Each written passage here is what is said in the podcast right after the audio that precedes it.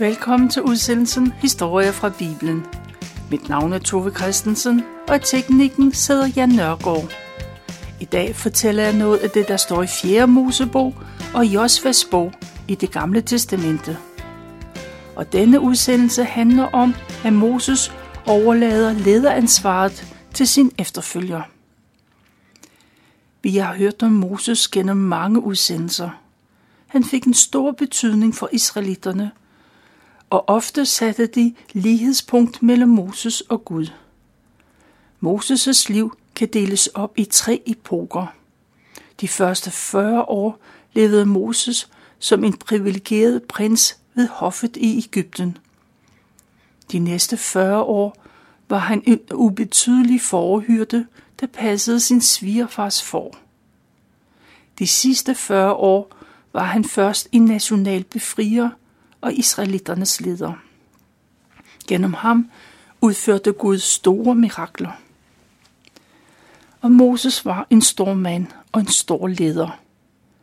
Igennem ham kan man også lære noget om Gud, noget om ledelse og om bøn.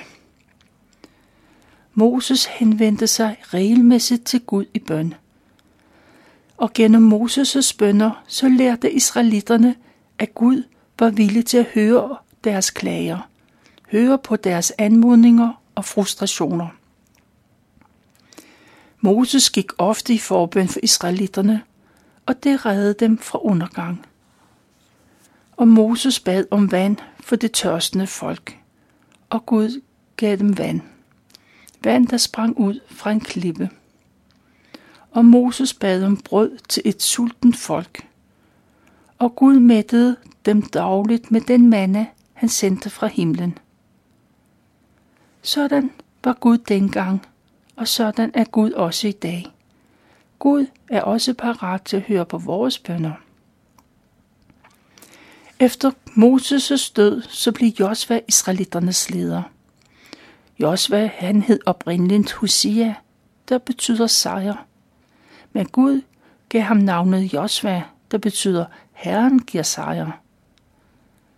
Josva, han var Moses' tjener.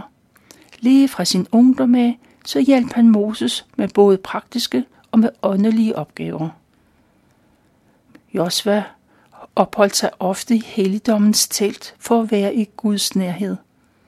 Der var han både alene og sammen med Moses. Helt fra sin ungdom så stolede han helt og fuldt og aldeles på Guds ledelse.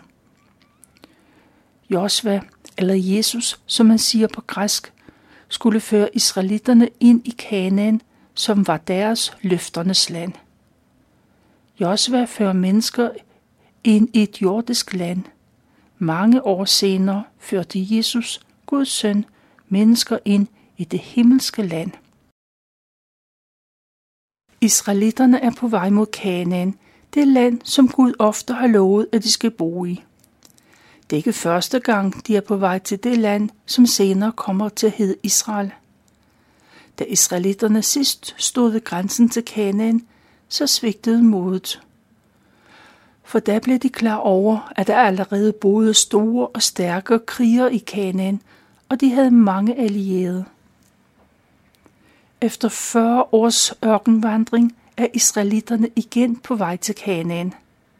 Moses er stadig deres leder og deres faste holdepunkt. Israelitterne forlader Sinai-halvøen og kommer ind i beboede områder, og dermed er de i fjendeland. Men med Guds hjælp, så slår de fjenden på flugt, og de får de lejre, eller de slår sig ned øst for Jordanfloden. Der venter de på, at Gud vil vise sig for dem igen. Og igennem Moses taler Gud og siger, at før de går videre, så skal de holde mental. 40 år tidligere var der en lignende folketælling. Det viser sig, at dengang var befolkningstallet det samme som nu.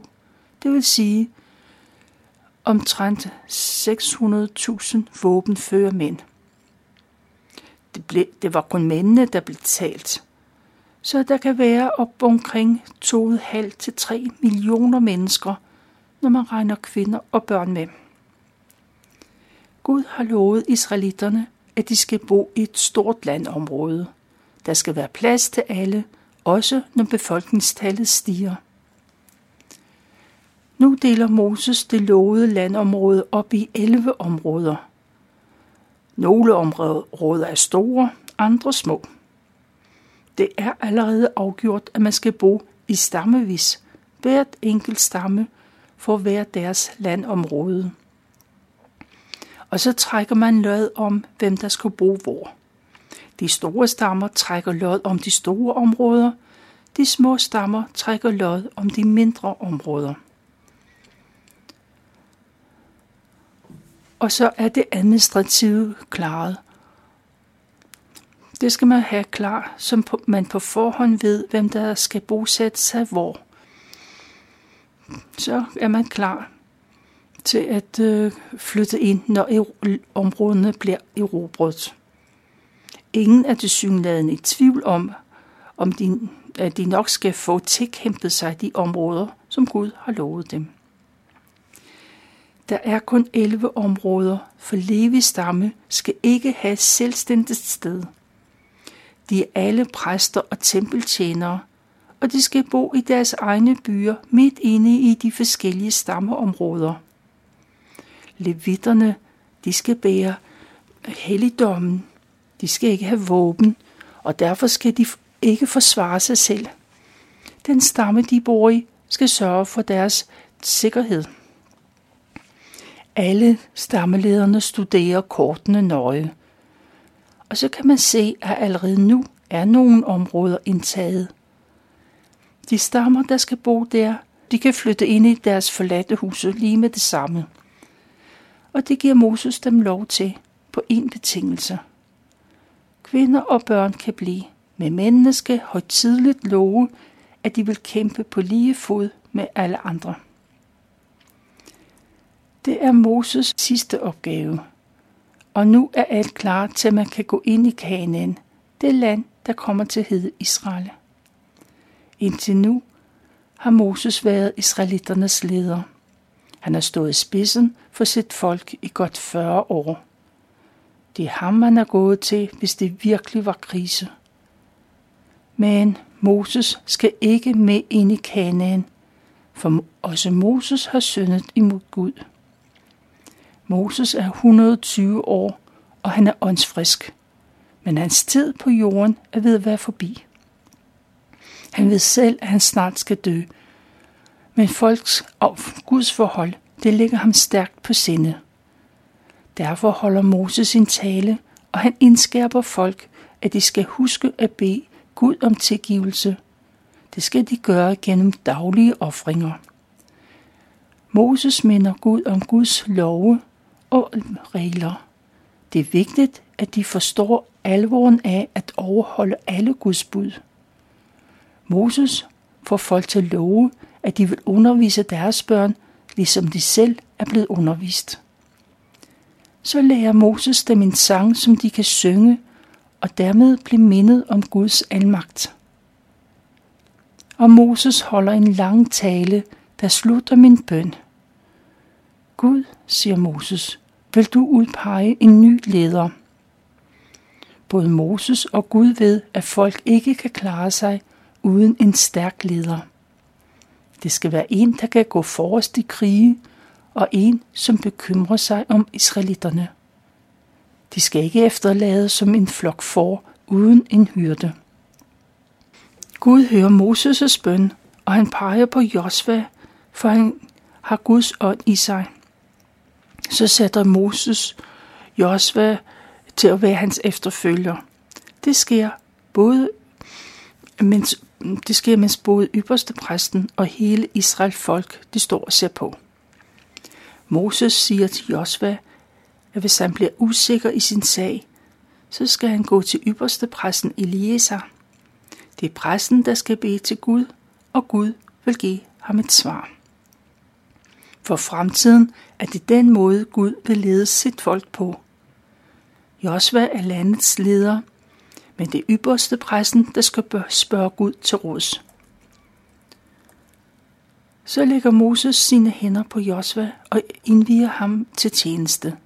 Fra nu af har Josva ansvaret. Gud selv tager Moses med op på Pingas øh, tinde.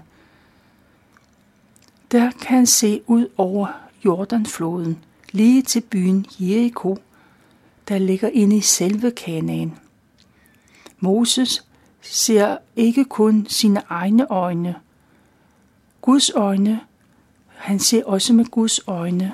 Så ser han helt til Libanons grænser mod nord. Han ser hen over Jerusalem og til Middelhavet. Mod syd er Negev grænseområdet, og så vender Moses sig mod øst. Han ser langt ind i det nuværende Jordan. Måske helt til Eufratfloden. Gud viser Moses det land, han engang lovede Abraham, Isak og Jakob. Og Moses blev taget op på bjerget. Der dør han. Gud selv begraver ham. Ingen ved, hvor han er. Moses får det eftermæle, at der hverken før eller senere har været et menneske, der har været så tæt på Gud. Da israelitterne hører om Moses' død, så sørger de i 30 dage. Josva, han overtager ledelsen, og han har fået en besked fra Gud. Nu er det hans opgave at føre israelitterne ind i Kanaans land. Og Gud gentager sit løfte. Han vil være med Josva på samme måde, som han var med Moses. Gud vil ikke svigte Josva eller forlade ham. Josva skal være frimodig og stærk og følge Moselov til punkt og prikken. Hvis han er tro imod Gud, så vil tingene lykkes for ham. Josva skal lægge sin tvivl og frygt bag sig, for han skal huske på, at Gud er med ham. Med de ord behøver Josva ikke at frygte nogen, for han er i Guds hånd og i Guds plan. Og så er det hverdag igen, og Josva begynder på sin store opgave. Først så kalder han stammelederne sammen. De skal gøre sig klar til at gå over Jordanfloden ind i Kanaan. Det kan være, at de er mange, som i deres stille sind undrer sig over, hvordan så mange mennesker kan komme over den store flod. Det er aldrig nemt at gå gennem dybe og brede floder. Og på denne årstid er floden oven i købet gået oversøgende bredder, så det er ekstra svært. Josva holder et særligt møde med de stammeledere, der allerede har indtaget deres land. Josva holder dem fast på, at den aftale, de har lavet med Moses. De skal kæmpe på lige fod med resten af folket. De kan efterlade kvinder og børn, men mændene skal stille til mønstring. Først når man har erobret hele Kanaan, så kan de vende tilbage. Stammelederne forsikrer, at de nok skal overholde aftalen.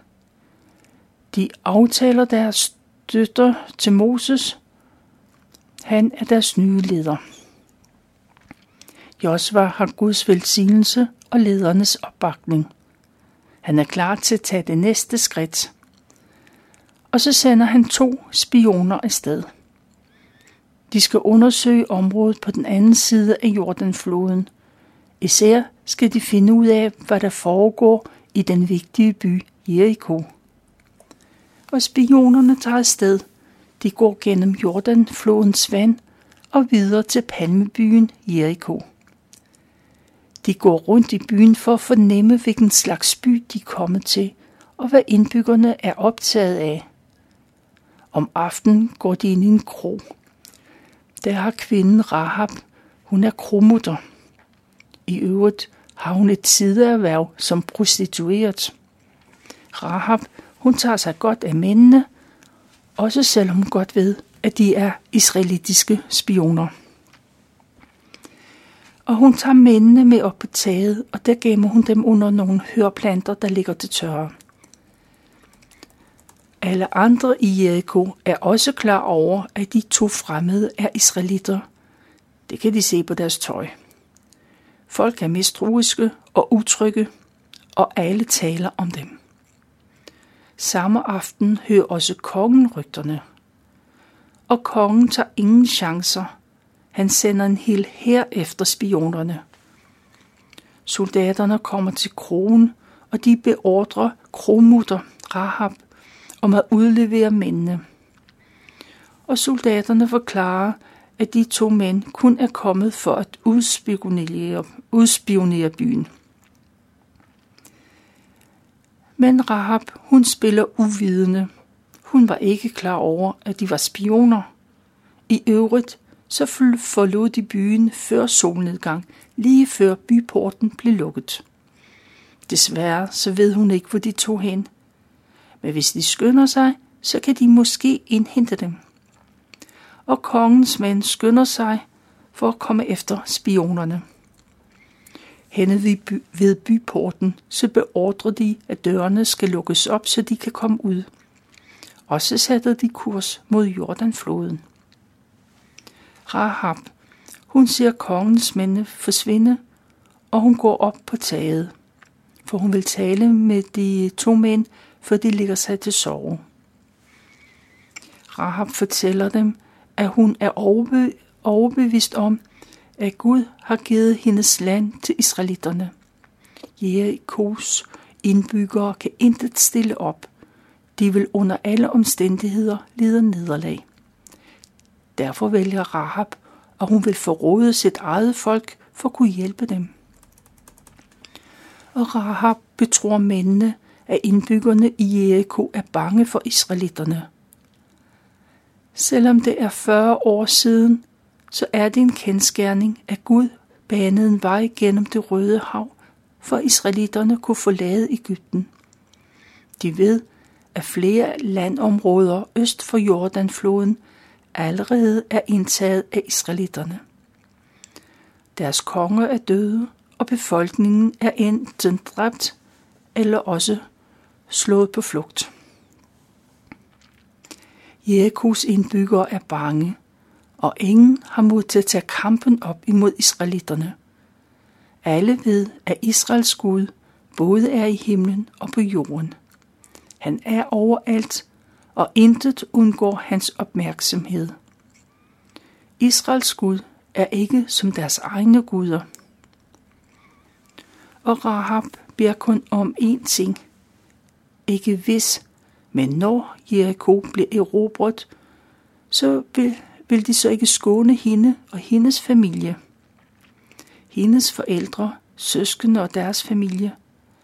På den måde kan spionerne gengælde hende den tjeneste, hun gør dem.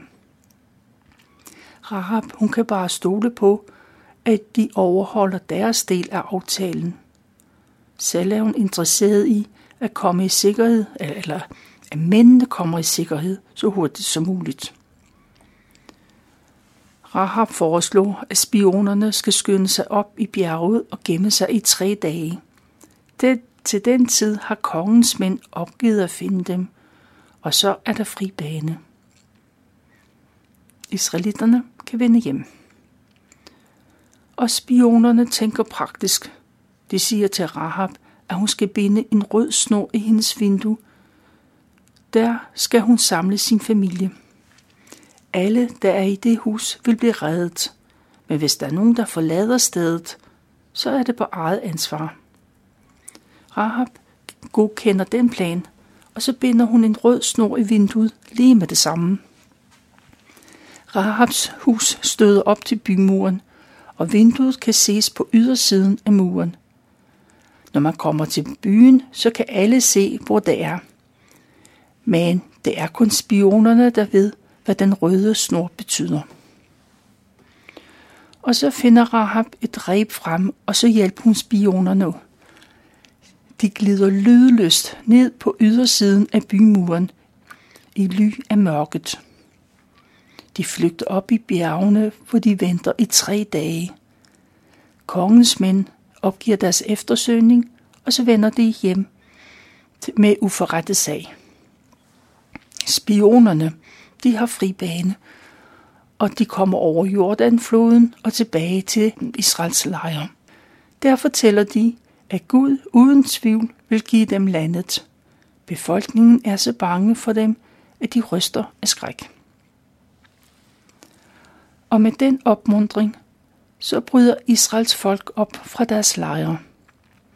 Og så begynder de at gå ned mod Jordanfloden. Den er bred, og strømmen er stærk på denne årstid. Hvis man er kun er få personer, så kan man enten sejle over eller vade gennem strømmen. Men en forsamling på flere millioner børn og unge, voksne og gamle, for uden små og store husdyr, så er det et problem. Israelitterne slår sig ned ved flodens bred og venter. Der går et par dage, så kommer lederne i lejren og giver dem besked om, at de skal holde sig parat. De skal forberede sig på at være vidner til et af de vigtigste begivenheder i Israels historie, nemlig at de kommer ind i Kanaans land, deres eget land. Alle vasker sig på den rituelle måde, så de er rene for Gud. Og man holder øje med præsterne. De ser, om de kommer med pagtens ark. Det er den hellige ark, der normalt står i det allerhelligste rum i tabernaklet, i helligdommen. Den skal vise vej, for Gud selv er inde i arken. Dagen efter tager præsterne arken imellem sig, og de går ned mod floden. Hele det israelitiske folk er klar til at følge efter. Præsterne træder ud i vandet, og netop på det tidspunkt, så står vandet stille. Der kommer en dæmning af vand på den ene side, og på den anden side løber vandet væk. På den måde så dannes der en tør flodseng. Præsterne begynder at gå ud i den tørre flod. Halvvejs ud i Jordanfloden, så stanser de. Præsterne med pagtens ark står stille, mens folk går videre. Hele Israels folk går gennem Jordanfloden med tørre fødder. Det er ganske ligesom dengang ved det Røde Hav, da de forlod slaveriet i Ægypten. Da alle er kommet over, så peger Josva på 12 udvalgte mænd. De repræsenterer Israels 12 stammer. De 12 mænd går tilbage til præsterne og til pagtens ark.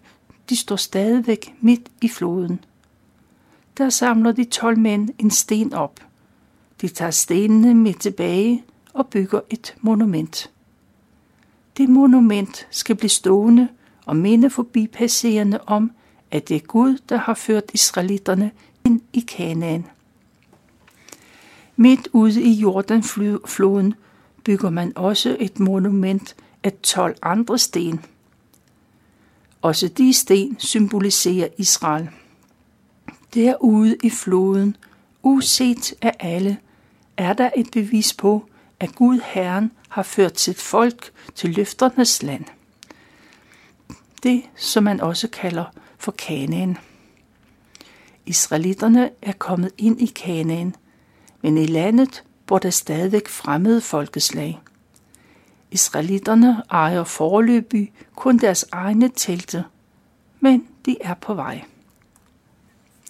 Det er, hvad jeg har valgt at fortælle fra 4. Mosebog, kapitel 25-32, og fra Josvas bog, de første tre kapitler.